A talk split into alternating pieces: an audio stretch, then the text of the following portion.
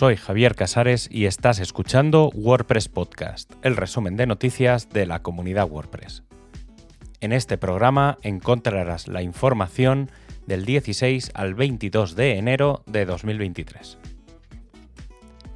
Ya han pasado unas pocas semanas de 2023 y eso significa que Josefa Hayden publica los objetivos del año nuevo. Con una visión global del proyecto WordPress hay tres grandes pilares para tener en cuenta actualmente. En el CMS lo principal va a ser la finalización de la fase 2 de Gutenberg y el paso a la fase 3. En la comunidad los eventos van a ser el objetivo y más teniendo en cuenta que WordPress cumple 20 años y hay que celebrarlo. Y en el ecosistema los sistemas de distribución y de mecanismos de extensión de WordPress. En WordPress propiamente, ¿qué podríamos ver? Mejoras en la Font API y la nueva Interactivity API, el Openverse en el core, la nueva gestión del media o compatibilidad con PHP 8.2. En otros aspectos, establecer un sistema de mentorías y contribución, desarrollar el programa del Canonical Plugins y finalizar la aplicación del nuevo diseño en wordpress.org. Las pruebas de código y el triaje entre distintos equipos van a tener como objetivo encontrar lo que hay que hacer y ordenarlo con prioridades definidas entre todos. Por otro lado, el equipo de comunidad ha propuesto el uso masivo y amplio de GitHub como herramienta de gestión de proyectos. Algunos de los equipos ya tienen en GitHub distintos teams y algunos projects, lo que permite que algunos usos de herramientas como Trello podrían integrarse en una herramienta que ya usa y controla la comunidad. Esto también permitiría mayor trazabilidad. También se plantea reducir el uso de tantos documentos y hojas de cálculo en Google Drive. Este sistema plantea cuatro grandes puntos que comienzan por mejorar la colaboración y comunicación, la transparencia y responsabilidades, una mejor organización y priorización, además de una estandarización de las herramientas. WordPress 6.2 ya tiene un planning definitivo, comenzando el próximo 7 de febrero en el que tendremos la primera versión beta junto a tres más y el 7 de marzo que comienza con la primera versión candidata a la que le seguirían dos más. Finalmente, el 27 de marzo tendría lugar el bloqueo y el 28, al día siguiente, el lanzamiento de la versión definitiva. También se han definido los backscraps que llevarán a cabo cada semana desde ahora hasta la fecha del lanzamiento final.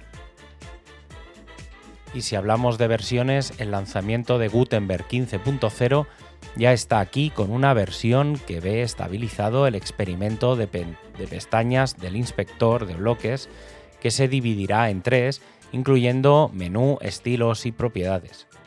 Evita que las imágenes se redimensionen más grandes que su elemento contenedor y agrega la capacidad de pegar estilos de un bloque a otro de forma que puedas aplicarle los estilos pero no el contenido entre bloques.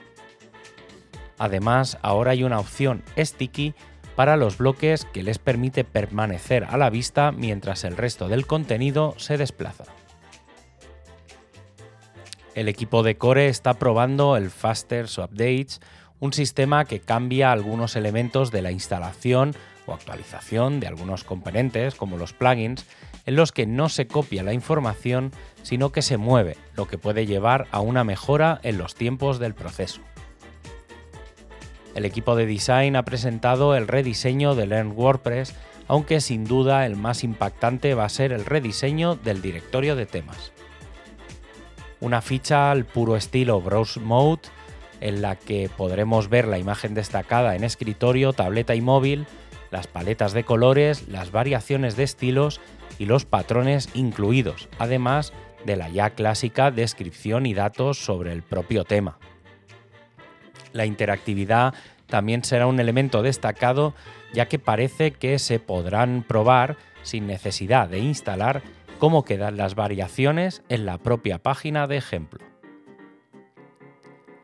El equipo de Docs ha presentado la nueva página de documentación, una versión migrada de la anterior de soporte.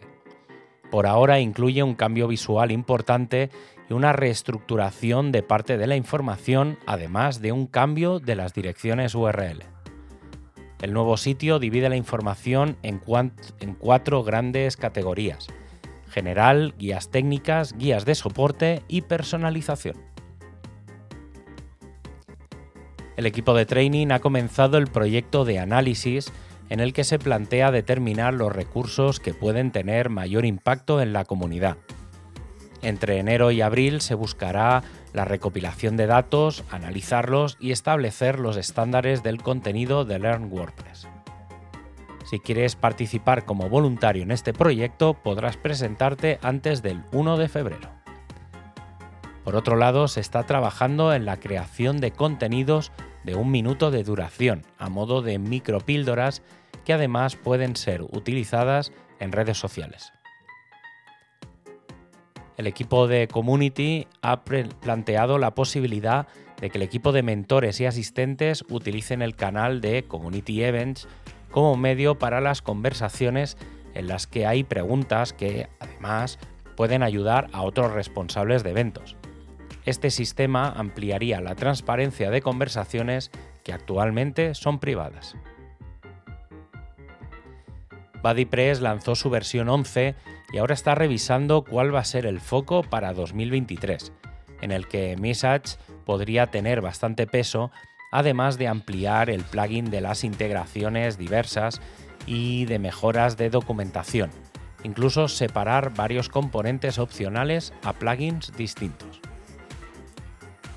Y si estás pensando en la WordCamp Europe, ya tienes disponible la compra de entradas y la posibilidad de participar en el voluntariado.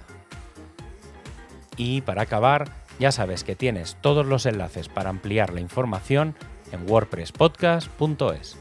Un abrazo y hasta el próximo programa.